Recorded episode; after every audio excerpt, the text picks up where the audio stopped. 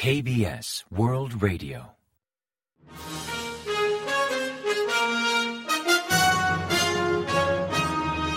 Informativo de K B S World Radio. Bienvenidos un día más al informativo de K B S World Radio. Les habla Javier Castañeda y tras el saludo les avanzamos los principales titulares del día quince de enero. Corea del Norte afirma haber lanzado un misil supersónico de combustible sólido. Defensa considera el lanzamiento norcoreano como una grave provocación. Estados Unidos condena el último ensayo balístico de Pyongyang. La ministra de Exteriores norcoreana se reúne con su homólogo en Rusia.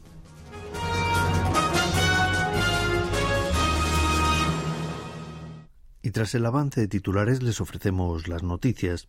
Corea del Norte confirmó el lunes quince el lanzamiento de un misil balístico de medio alcance de combustible sólido con ojiva hipersónica. La Agencia Central de Noticias de Corea del Norte divulgó que el lanzamiento del día catorce tuvo éxito al comprobar la capacidad de maniobras en vuelo y la fiabilidad de los motores de combustible sólido multietapa de alta potencia recientemente desarrollados. No obstante, no reveló ni la distancia ni el tiempo de vuelo del misil, entre otros detalles. La Oficina General de Misiles de Corea del Norte reiteró que la prueba forma parte de las actividades regulares de su entidad y de los institutos de ciencias de defensa afiliados para desarrollar potentes sistemas armamentísticos, según la agencia de noticias. También resaltó que la prueba no afectó a la seguridad de ningún país vecino ni tiene nada que ver con la actual situación regional. En tanto, el Ministerio de Defensa ha censurado el ensayo balístico de un misil de alcance medio el domingo catorce, que Pyongyang confirmó como de combustible sólido, urgiendo a frenar ensayos y provocaciones similares. En un comunicado emitido el lunes quince, la cartera insistió en que ese tipo de ensayos incumple las resoluciones del Consejo de Seguridad de la ONU que prohíben a Corea del Norte usar tecnología balística. Enfatizó que para contrarrestar las amenazas norcoreanas mejorarán la capacidad de las estrategias de disuasión conjunta entre Corea del Sur y Estados Unidos, al tiempo de reforzar el sistema de defensa antimisiles. Por último, agregó que las Fuerzas Armadas seguirán de cerca las actividades balístico-nucleares de Corea del Norte y que adoptarán medidas inmediatas y contundentes ante cualquier provocación directa. El Departamento de Estado estadounidense ha condenado el reciente lanzamiento de un misil balístico por parte de Corea del Norte, además de reiterar que vulnera las resoluciones del Consejo de Seguridad de la ONU. En respuesta a una pregunta de un medio de comunicación surcoreano, el departamento enfatizó que Estados Unidos condena el lanzamiento de un misil balístico de Corea del Norte del domingo catorce y añadió que los ensayos y provocaciones balísticos de Pyongyang incumplen múltiples resoluciones del Consejo de Seguridad. Destacó que esos lanzamientos suponen una amenaza para los países vecinos de Corea del Norte y socavan la seguridad regional, recordando que Washington mantiene su compromiso de intentar un acercamiento diplomático a Pyongyang y urgiendo al régimen norcoreano a reanudar el diálogo. Pero al mismo tiempo reafirmó que el compromiso de Estados Unidos de defender a Corea del Sur y Japón sigue siendo firme. Por otra parte, el Comando del Indo-Pacífico de Estados Unidos expresó que si bien Washington no consideró el último lanzamiento como una amenaza inmediata para el pueblo o el territorio estadounidense o sus aliados, destacó que el disparo de un misil refleja el impacto desestabilizador del programa ilegal de armas de Corea del Norte. La ministra de Exteriores de Corea del Norte, Choe Sung-hui, partió el domingo catorce hacia Moscú para reunirse con Sergei Lavrov, su homólogo ruso. La visita se concertó a invitación de este último, siendo la primera vez que la ministra viaja al exterior desde su nombramiento como canciller en junio de dos mil veintidós. Choe permanecerá en Rusia hasta el día diecisiete, donde además de Lavrov se reunirá con otras autoridades para hablar sobre cooperación bilateral. Por el momento se ignora si abordarán las sospechas que desde la sociedad global señalan al suministro de armas ruso-norcoreano o la posible visita a Pyongyang de Vladimir Putin. Pyongyang prosigue con sus medidas destinadas a bloquear los canales de contacto intercoreano en sintonía con el mensaje del líder Kim Jong-un al finalizar dos mil veintitrés, cuando se refirió al sur como un país con el que el norte mantiene duras hostilidades y descartó toda posibilidad de lograr la reunificación de la península coreana. En este contexto, varias fuentes afirman que Radio Pyongyang, una emisora de Corea del Norte con propaganda dirigida a la población surcoreana, interrumpió su emisión en la tarde del viernes doce y su página web ha quedado bloqueada. También desapareció la sección Somos Uno, que enfatizaba la reunificación intercoreana como objetivo, de Nenara, un sitio web de propaganda exterior con dominio .kp, el dominio oficial de Corea del Norte.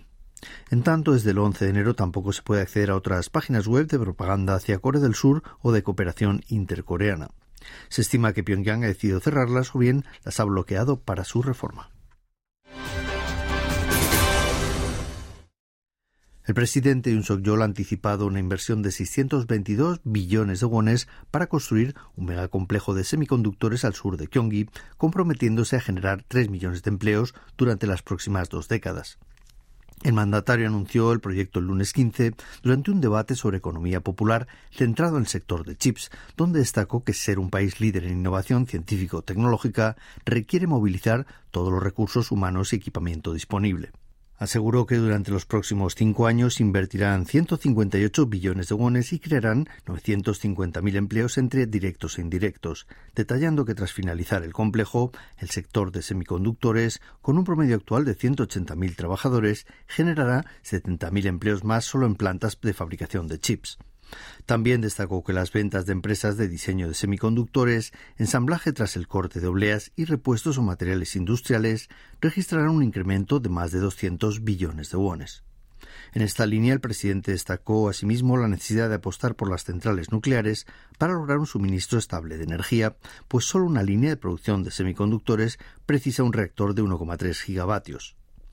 Ante la inquietud de los ciudadanos participantes en el debate, mayormente alumnos de ciencia o de ingeniería, por la reducción del presupuesto en I más D para dos mil veinticuatro, llamaron a potenciar la formación de profesionales e investigadores en sectores tecnológicos. Yoon respondió que entendía su postura y se comprometió a elevar este presupuesto de cara a dos mil veinticinco. En la primera reunión de dos mil veinticuatro, gobierno y oficialismo debatieron sobre inyectar hasta treinta y nueve billones de wones para mejorar la liquidez de las pymes, micro y pequeños comerciantes, además de analizar las reservas de petróleo y de gas ante la inestabilidad en Oriente Medio. En primer lugar, decidieron aumentar la oferta de los bienes más demandados de cara al año nuevo lunar y aumentar las ayudas a los comerciantes para que esos productos lleguen al consumidor con mayores descuentos. También rebajarán los intereses a unos cuatrocientos mil micropequeños comerciantes en riesgo de insolvencia que recibirán hasta un máximo de uno coma cinco millones de wones por persona y aumentarán la liquidez de pymes y comerciantes de cara a las fiestas de Año Nuevo Lunar. En cuanto a la oferta energética, revisaron las reservas nacionales de gas y petróleo y solicitaron a las refinerías intentar no trasladar los aumentos en el precio del crudo a los ciudadanos.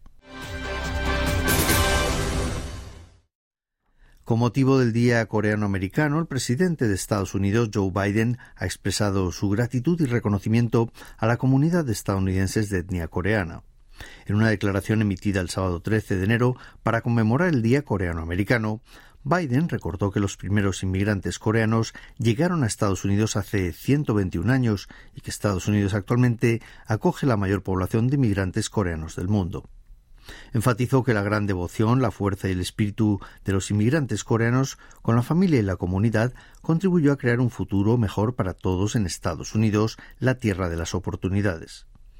El presidente estadounidense agregó que como empresarios, abogados, empleados públicos, soldados y muchos oficios más, los coreanos estadounidenses continúan enriqueciendo a Estados Unidos y los estadounidenses seguirán honrándoles por el camino trazado y los años por venir.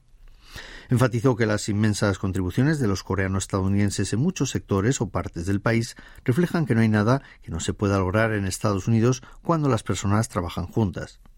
El Día Coreano-Americano marca la llegada de los primeros inmigrantes coreanos a Estados Unidos el día trece de enero de mil novecientos tres.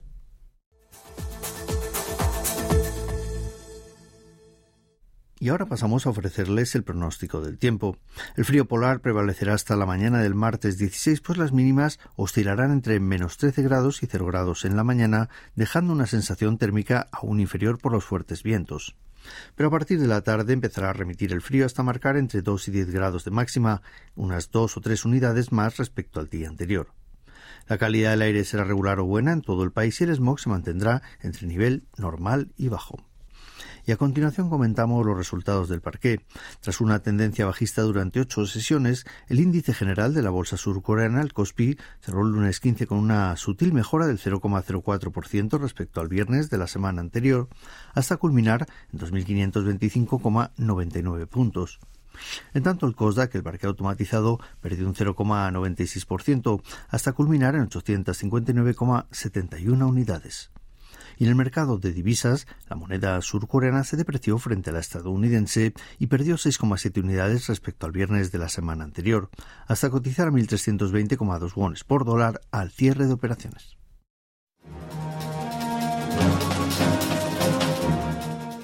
Y hasta aquí el informativo de hoy. Gracias por acompañarnos y sigan en la sintonía de K B S World Radio.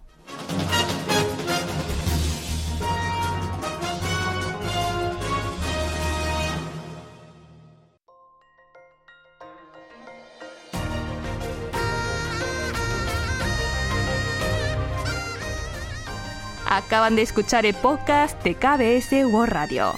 Hay muchos más contenidos en world punto k b s punto co punto k r barra Spanish. Gracias por seguir en sintonía.